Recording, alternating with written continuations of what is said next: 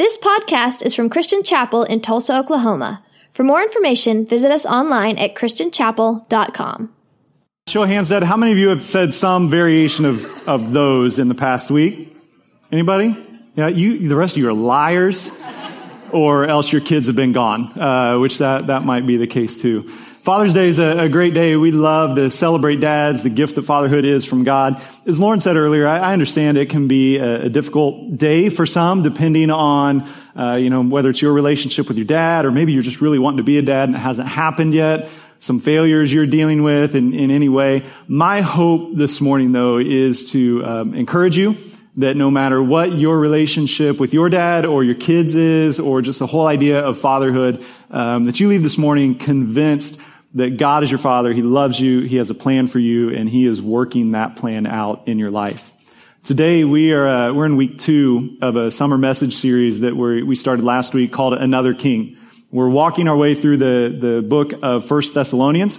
It's a letter that the apostle Paul wrote to a church that he had planted in Thessalonica. So he planted the church. Um, due to some persecution, he wasn't able to stay there as long as he wanted to.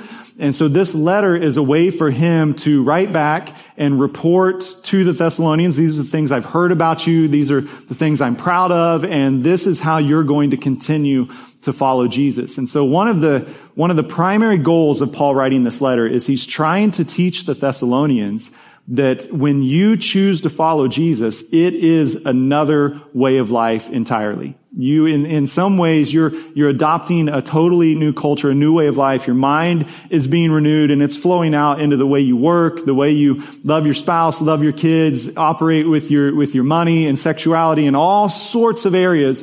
When you serve another king, it really does make a difference. So this morning, we're going to look at 1 Thessalonians chapter 1, verses 2 through 10. And in that, we're going to see uh, five legacy statements that Paul makes. You know, I think on Father's Day, it's easy for us to think about the idea of legacy. You know, no parent has a neutral impact on their child. Mom, dad, grandma, grandpa, anyone, you are you're always making uh, their life better or you're making their life worse. And when they're little, a lot of times you are actually making their life better while they're telling you that you are really making it worse. But um, you've you've navigated those. You also know if you've if you've been a parent for um, well, basically, if you've been a parent longer than Jordan and Megan have, uh, you've had an opportunity to understand that yeah, there are times where your kids show the the positive nature of your impact on them, right? Like I, I've had a couple of those moments with my kids where I see them and they'll do something that is so generous or compassionate or kind and just think, yes, like, we're, Angie and I, we're doing it. They're getting it. They're finally, yes. And then sometimes not 30 minutes later, they're doing something else entirely. And, and I, the first instinct is to say, why would you behave that way? But I, I've learned it to never ask that question because sometimes the response is, that's what you do, dad. And it's not really that, I mean, I like it when my kids uh, model after my strengths, not so much my weaknesses. What Paul's going to show us, though, in these uh, eight verses that we're looking at this morning are that when we make five statements to those who are coming behind us, whether those are your kids, your grandkids, nieces and nephews, maybe you're a teacher, a coach, whatever it could be. I mean, if you're, if you own your own company, you're a boss, it, it could even apply in some of those relationships. But whenever you're in a position of authority, there are five statements you can make that will ensure your legacy will last long after you're gone. When we get into uh, 1 Thessalonians chapter 2 next week, you're going to see Paul begin to use the idea of a mother and a father to describe his relationship with the church in Thessalonica. And this morning, as we read through this passage, you'll see that kind of parental concern coming through and that sense of parental responsibility that, hey, I love you guys. I care about you. And at the same time, here's some things that we need to be doing that, since we're following Jesus. So we're going to read that passage and then we're going to start working our way through these five statements that, that Paul makes. So let's start, uh, 1 Thessalonians chapter 1, verse 2. If you don't have a Bible, it'll be here on the screens for you. Paul writes, we always thank God for all of you and continually mention you in our prayers. We remember before our God and Father your work produced by faith, your labor prompted by love, and your endurance inspired by the hope in our Lord Jesus.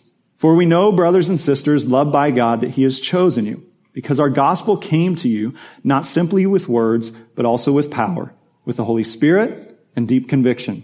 You know how we lived among you for your sake.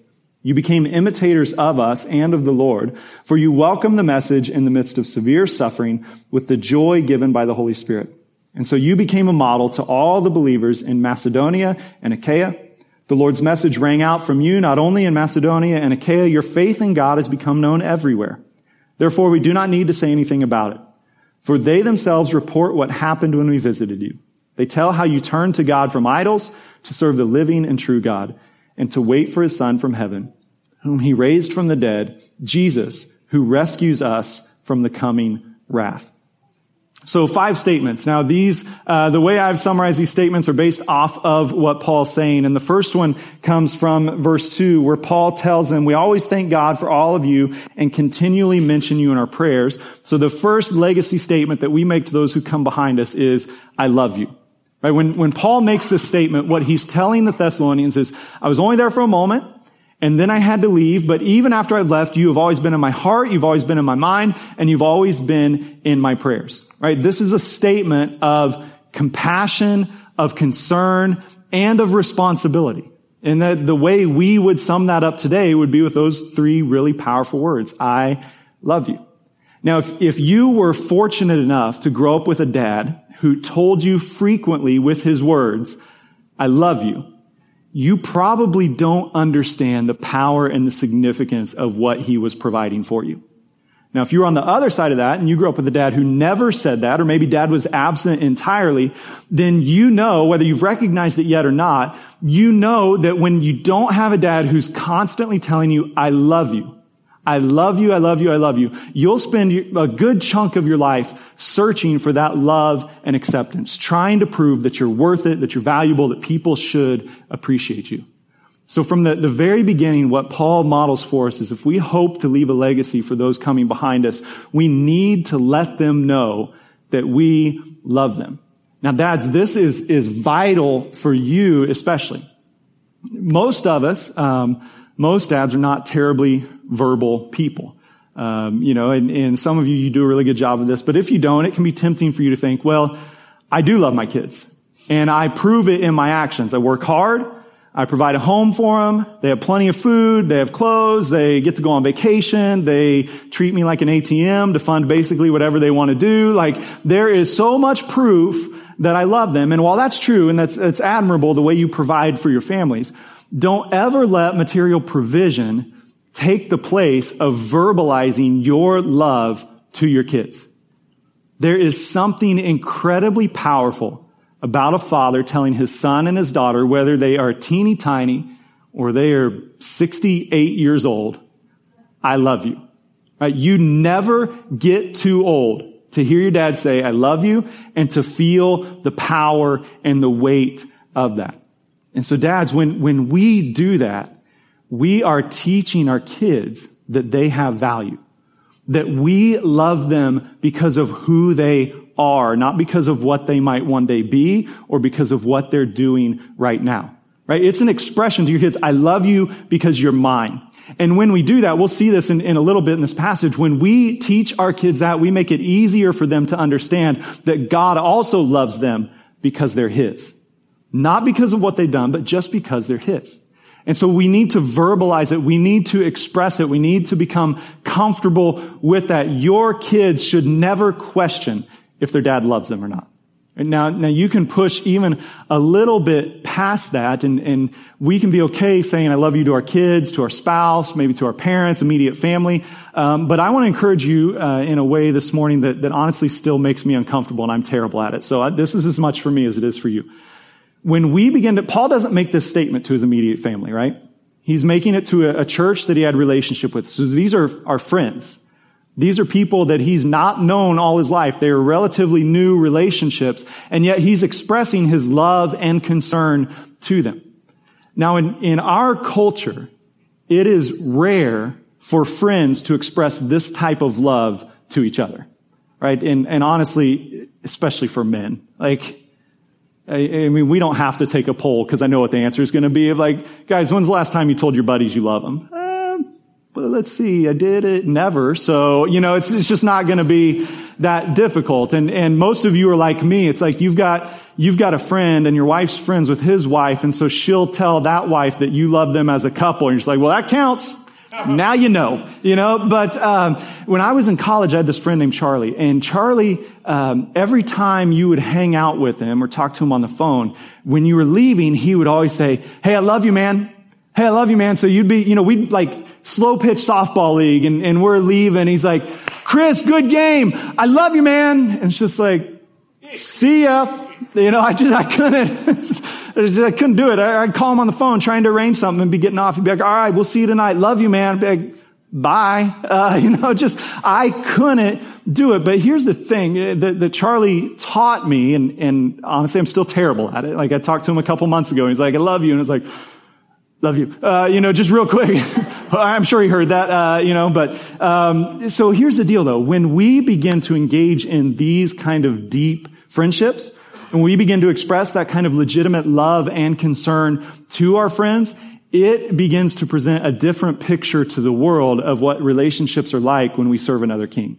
Where we are all in caring and concerned for each other. And it begins to open our hearts and the hearts of others to Jesus. It moves us out of this you know, the way most of our culture approaches friendship is it's a, a, mile wide and an inch deep. Right? We know lots of people, but we're not actually known by anyone.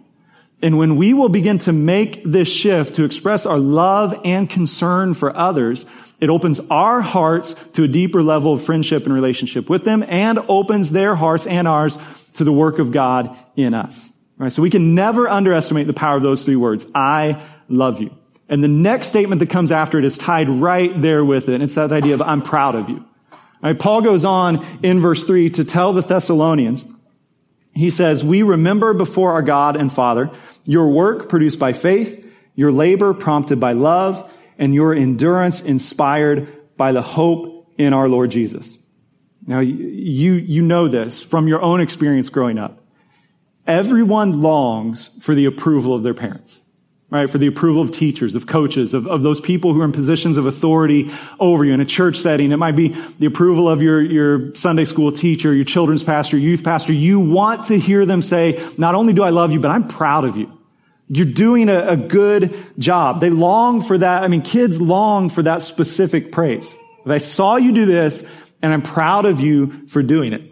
And it's important for us as parents to take time to make those statements because the things we celebrate with our kids are the things that are going to get repeated.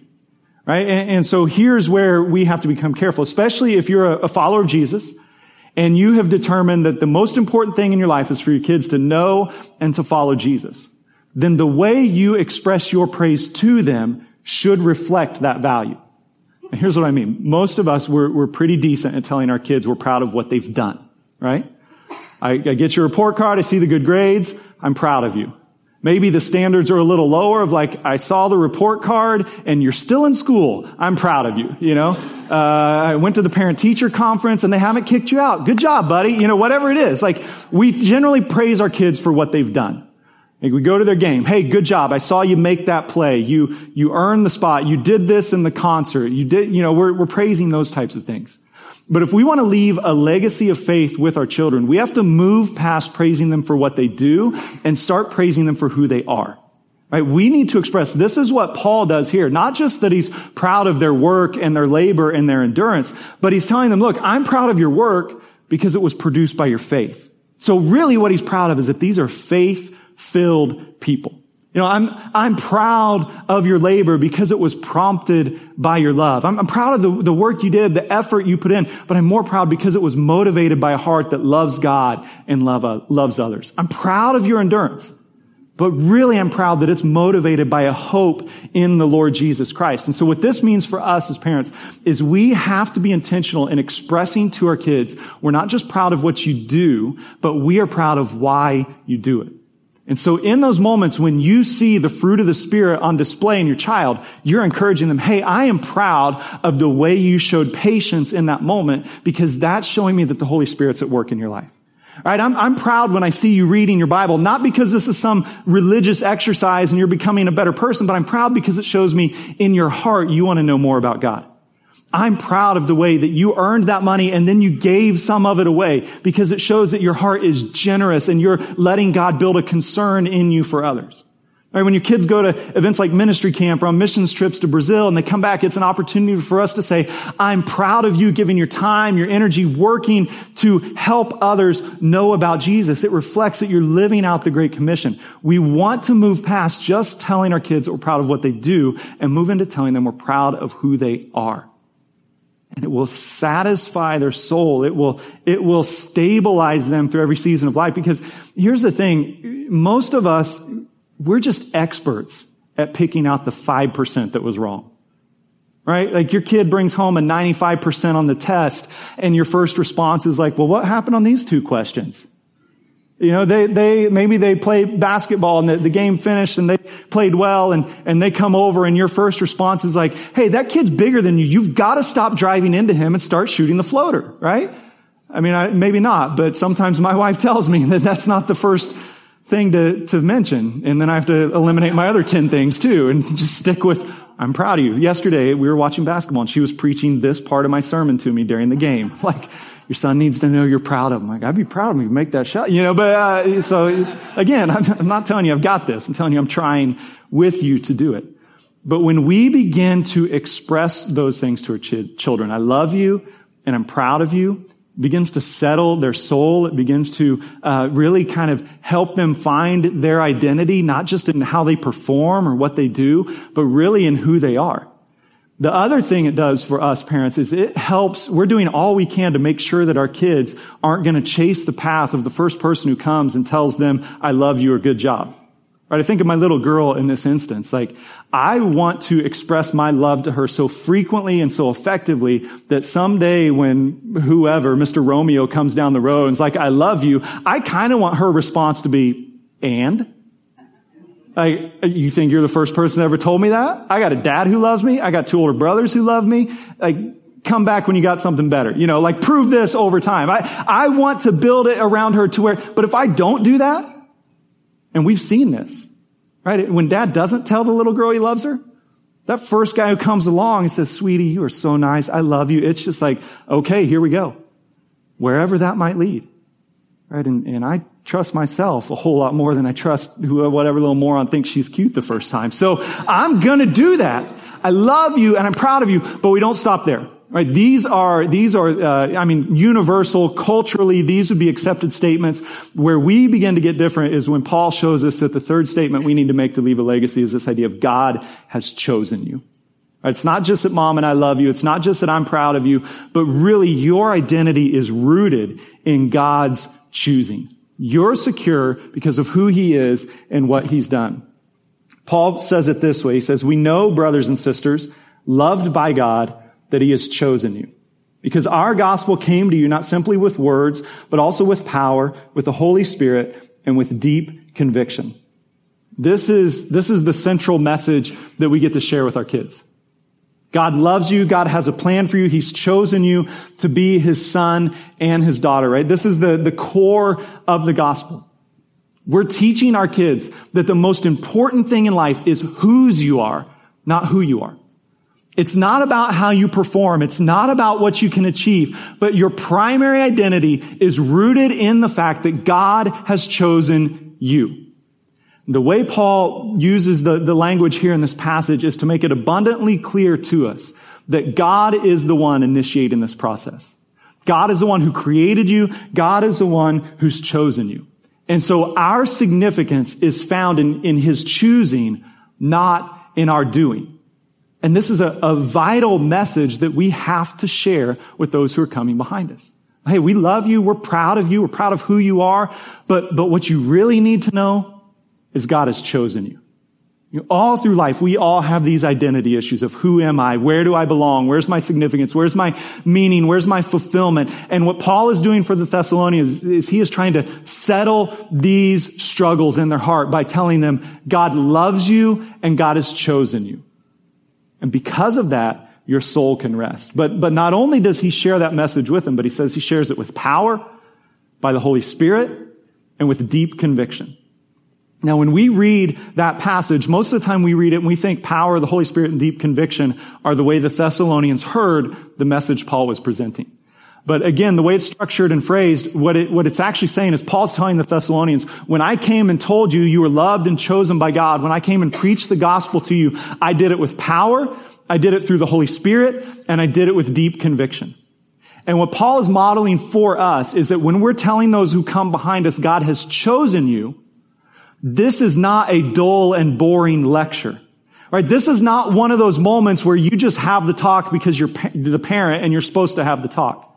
Right? If you have kids, you, you know what I'm talking about. You, there are these moments in life, and, and with, for Angie and I, we've got three um, quick-witted children. And so that is delightful 90% of the time, right? And then there's 10% of the time where they will pop off with some statement that um, my initial response is, Good job, buddy. That's hilarious. But I can't because I'm the dad, right? And if I indulge that, then I'm getting a call from the teacher later, I'm getting a call from one of their friends who said, your kid taught my kid this. And, and so, so there are times where I have to step out of this, like, I think it's funny, I think it's cute, and you kind of put on your dad shirt and you have that talk of like, hey, we just can't do that. We can't say that. We can't respond that way. We can't do it. Unfortunately, I think there are parents who treat a relationship with Jesus that way. Right? Of like, well, I, I mean, I guess I should do this. Like, this is dad advice. Hey, buddy, you should go to church.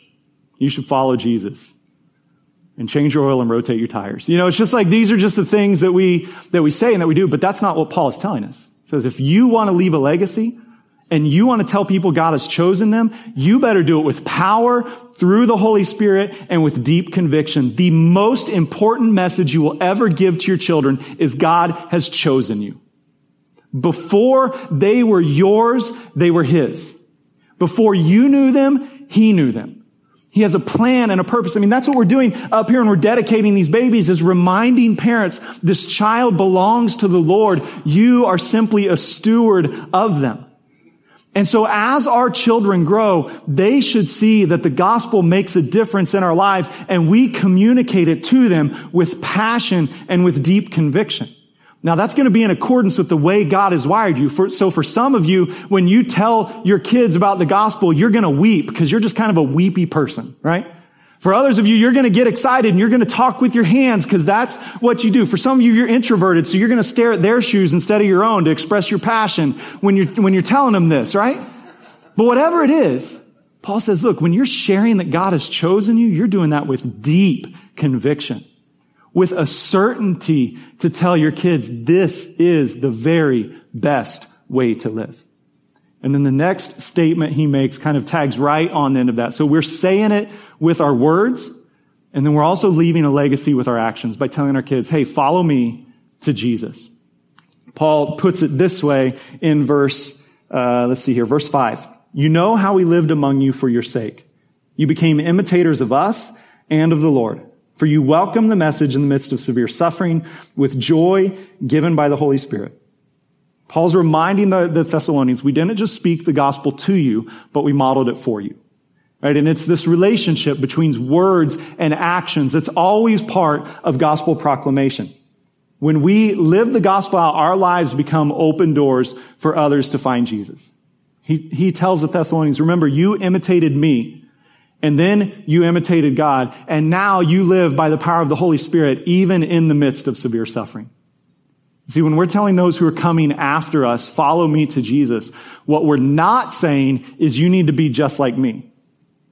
What we are saying is, look, I am flawed, I am broken, and Christ makes me whole. So you can follow me to Jesus, and my goal in you following me to Jesus is that you will experience the power of His Holy Spirit, and that Holy Spirit will enable you to follow him through every day of your life. You know, Paul could have just been a role model for the Thessalonians, but he wasn't. Instead, he starts the church. He's driven out of town, but he's introduced them to the Spirit. And it's the Spirit that holds their lives in Christ in the midst of severe persecution and suffering. So for us as parents, the, the message we're giving to our kids is, look, God has chosen you. Now follow me and I'm going to show you what it looks like to surrender to Him. And I'm not always going to get it right, But when I get it wrong, I'm going to repent. I'm going to apologize to you and we're going to go follow Jesus again because the, I'm trying to help my kids understand the best gift I can give you is the gift of the Spirit living inside of you. Because there are going to be situations you face and I'm nowhere to be found.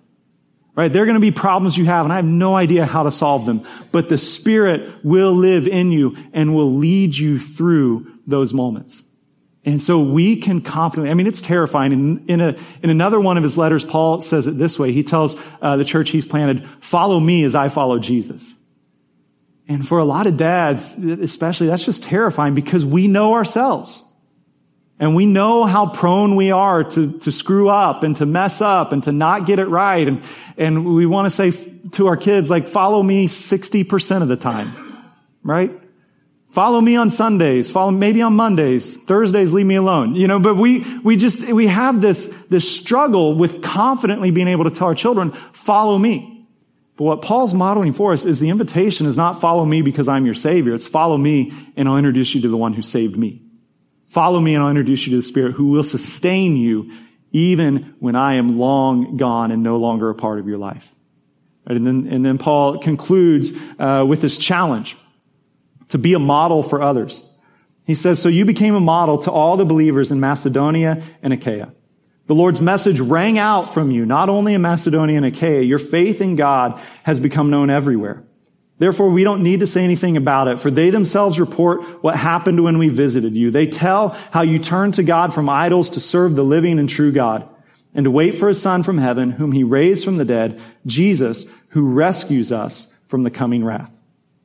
When Paul tells the, the, Thessalonians that they've become a model to all the believers, the word that we translate model can also be translated as mold, right? It's this idea of an, an example that's being held up, something that's being filled in. Like you're establishing parameters around this is what this new thing looks like.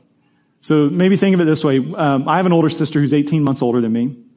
I was one grade behind her in school. And in elementary school, middle school, high school, almost every year I had a teacher that she had had the previous year. Now, uh, my sister and I are different personalities. She was the ideal student, right? Like she was in the gifted program. I was not. She was quiet. I was not. She was respectful. I tried to be. Um, she never talked back. I never didn't talk back. Like she really valued turning work in on time. I kind of felt like that was up for debate with the teacher. Uh, you know, so, so just all these things. But every year that I had a teacher she had within the first month of school, one of them would say to me, I'm just surprised you're not more like your sister. Which I always, I was dumb enough. Again, I wasn't the gifted program. She was. I thought it was a compliment. You know, like, yeah, I'm not. She's boring, right? I mean, aren't you glad you have me this year? Uh, and, and didn't realize till later that, that they were bemoaning the fact that I was not like my sister, but she had created a mold of what a Dow child would be like.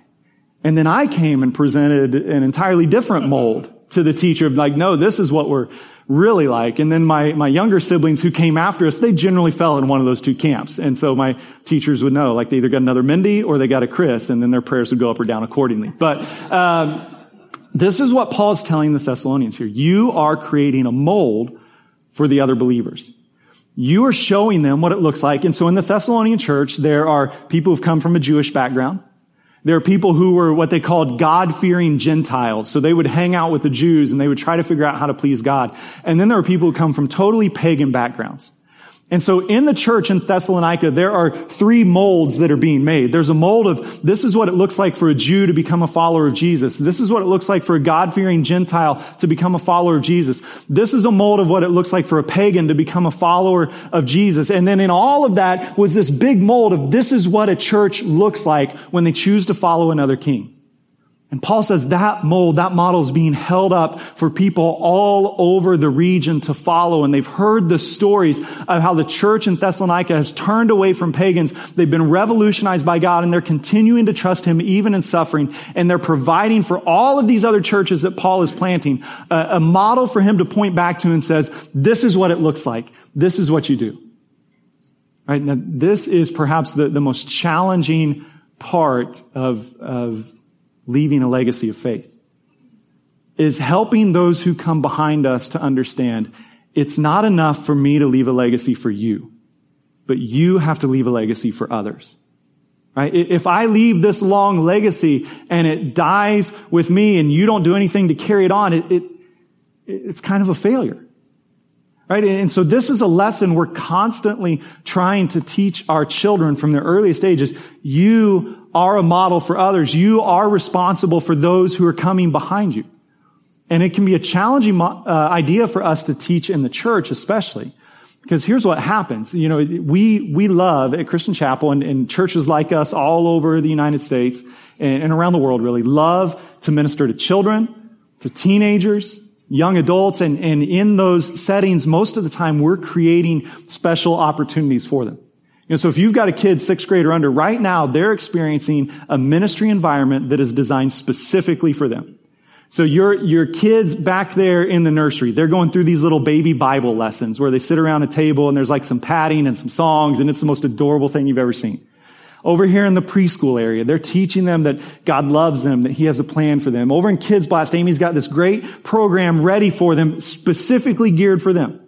And then they're going to go into middle school and they're going to go uh, with Pastor Cameron and he's going to spend all of his time and energy trying to help them see when you're a teenager, this is how you follow Jesus. This is what it means. This is what it looks like. And he's going to take them on missions trips and camps and retreats and do a dozen different things every year to try to help them see that God loves them and cares for them and has a plan for them. The challenge becomes when they get out of that and they enter into these young adult years and they start to look around and think, well, for 20 years, church has been about me. For 20 years, I've shown up for summer camps and there's 65 adults just waiting to serve me. Right? Like what kid doesn't love that? And it's not even mom and dad. So I can even kind of boss the adults around of like, hey, get me a drink. And they get me a drink, right? It's just, it's amazing. It's, it's wonderful. And, and, and I don't ever want to take away from your kids feeling totally at home here. I mean, Angie and I have been so blessed.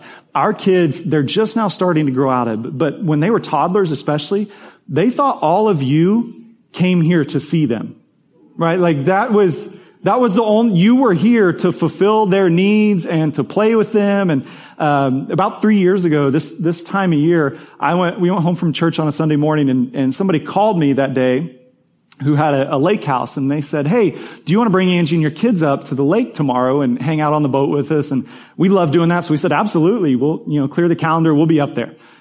So Angie and I are in the car the next day. We're driving up to the lake and, and her and I are having this talk of like, man, that's really nice. We're really excited for this. I wonder what caused them to invite us up here. And one of my boys pipes up from the back of the car and he says, it's cause I asked them.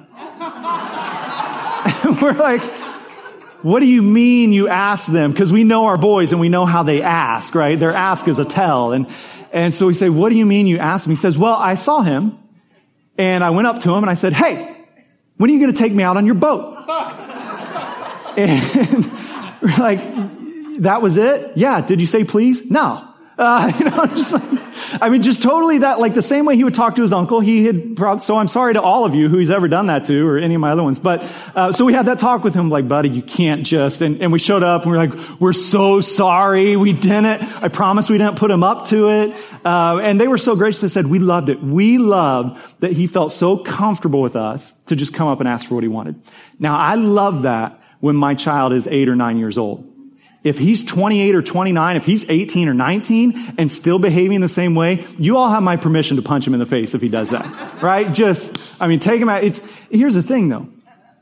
We, we do such a good job of investing so heavily that sometimes we forget this last part of leaving a legacy. This idea that, hey, it's not just about what I'm giving to you. It's about what are, what are you going to give to those who are coming behind you? As, as, parents, we don't just want to create a legacy. We want to create another legacy maker. We want our children to give their lives to leave a legacy for those who are coming behind them. And we are all naturally selfish. So they're not going to do it without us encouraging them. And, and, and don't mistake, eh, don't mistakenly think this is just like a young adult teenager issue. Cause I've had conversations with 50 year olds where they're basically expressing this idea of why doesn't the church exist entirely for me? Like where are all the people surrounding me? Where are all the, who's going to do this for me? And it's like, well, you're grown. Come on, you know, get with it. Who are you doing stuff for? Who are you reaching behind? Like, we all need somebody who's going before us. We need people who are next to us, and we need to be investing in those who are coming behind us. This is what Paul's telling the Thessalonian church. From their formation, he is telling them, you are a model to others. And remember, when he writes this, it's still a very young church. It's not like they had decades of experience, but he's telling them, look, you've, you've met Jesus, you've followed him, you've surrendered your lives, and now you're being held up as a model for others. And this is the message that we leave to our kids. Hey, we love you. We're proud of you. God has chosen you. We're going to show you how to follow Jesus. But then the expectation is now you got to own this and do it for those who are coming behind you. And when we begin to do that, then we as a people begin to live in a way that actually makes a difference in our community, and in our world. We begin to live in ways that ensure this local congregation will outlast any particular generation. You know, we're, we're not just settled in on like, well, okay, until this group dies, then we're done. No, no, no. We're, we're constantly pushing this down of serve those coming behind you. Serve those coming behind you. Tell them you love them. Tell them you're proud of them. Tell them God has chosen them. Tell them to follow you to Jesus and then tell them to do the same thing. This is the model of evangelism and discipleship that Paul presents to us throughout his letters. One of your life is transformed, you've surrendered to Jesus, and now you get to invite others to do the same. Now we can hear things like that, and, and especially if you're a list type person, you hear five things and think, okay, uh, I'm going to grade myself. You know, and, and so you're already kind of going through how you're doing on those things, making determinations on how you're going to do better on certain parts of it. But I want to encourage you this morning as, as we wrap up the solution, if you fall short in any of those areas, which honestly we, we all do, but the solution is not for you to try harder, it's to surrender more. Right? Again, the, the big message of Thessalonians is we need another king. And so if you want to leave a legacy, you need another king. Your own kingdom will not last. It will die with you. But if you fall short, if you lack, surrender to Jesus, to his kingdom, and you can begin this process of leaving a legacy. And the beauty of his kingdom is it's never too late. So even if this was never modeled for you by a father, you can model it for those who are coming after you. Even if your relationship with your children is a total disaster, redemption is still available. Even if your kids are far from the Lord this morning, you still have opportunities to tell them, I love you, I'm proud of you, God's chosen you. Right? The, the kingdom of Jesus, the doors are always open. There's always an invitation for us to enter in and to find this completely new way of life. And so, wherever you are this morning, my hope is that you will not settle for just trying harder, but you'll begin to surrender more to ask his kingdom to come, to ask his will to be accomplished, to ask his spirit to live in you and be strong in all the areas you're weak. If you struggle to, to say those three words of I love you, ask God's spirit to come and sow his love deep within your heart.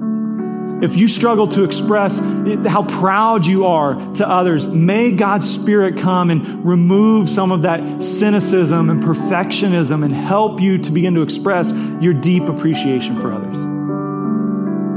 If you struggle with, with the knowledge that, man, I, I can't tell someone else God's chosen me, chosen them, I don't know if He's chosen me, then ask His Spirit to come and convince you that you are His son and His daughter. In whatever way you lack, surrender to another king. And you will find him to be sufficient, and you will find him to be with you. We stand with me? I want to I want to pray for all of us, and then before you go, I want to pray a special prayer for all of our dads who are here this morning. God, we come to you today as people who desire to leave a legacy. Lord, we want the world to be different because we served you in it long after we're gone, long after we've been forgotten, we want the ripple effects of our life to still be felt. In the lives of those who come after us and the lives of those that we're impacting who impact others. So, God, help us to surrender to you and to your kingdom. We lay down our insecurities, we lay down our sins and our fears, and we ask that you would help us to place our lives in your kingdom because that's where you've chosen us to be. So we surrender to it. I pray, Lord, especially for those for whom today is a, a difficult day. May they know that you are your Father, that you love them, that you care for them. that you are bringing your hope and your peace into their situations. Lord, may you convince them that the, the broken patterns that were laid out by those who went before them are not the legacy they are destined to leave for those who come after them. May we experience your grace and your mercy and lead others into the new life that we have found. If you have a dad uh, next to you, if you just want to place your hand on his shoulder or uh, stand near him, we're going to pray uh, just a final prayer, especially for our dads this morning. Lord, we thank you for each father who's here. We thank you for the gift that they are to their families and for the gift that they are to us as a church. We ask, Lord, that they would walk in confidence, knowing that you see them and you love them and you are proud of them. Lord, help us to surrender our weaknesses to you Help us to believe that in all the ways we fall short, you will be sufficient. Lord, we ask that you would honor our intentions as we parent our children. Help us, Lord, to, to not only do the best of our ability, but to rely on your spirit every day. To not only use our successes, but also our failures. To point our children to Jesus and to his activity in their life. Help us, Lord, to verbalize our care and our pride to our children Help us to show them that you have a plan for them. Help us, Lord, to be a source of encouragement and love and support, regardless of how old they are. I pray for each man, Lord, that you would convince him this morning that you have chosen him for this role and for this moment. May he walk into it with confidence, knowing that your spirit will lead him and provide for all that he needs. And Lord, we pray a special prayer today for those who long to be fathers but that longing has not yet been fulfilled. We ask, Lord, that the coming year would be one where you grant them the desires of their heart, where you open doors of fatherhood that they may not have previously expected, but that their arms will be open and their hearts will be ready for the children that you have for them. God, we commit ourselves to you. We thank you for each dad. We pray your blessing of mercy and grace and peace over them. May they walk in the power of your spirit and invite others to follow them on that path. In Jesus' name, amen. Amen. Thank you for worshiping with us today. Happy Father's Day. Dad's on your way out. Stop by the table in the foyer and grab a gift for yourself. Thank you for listening to this podcast from Christian Chapel. For more information, visit us online at christianchapel.com.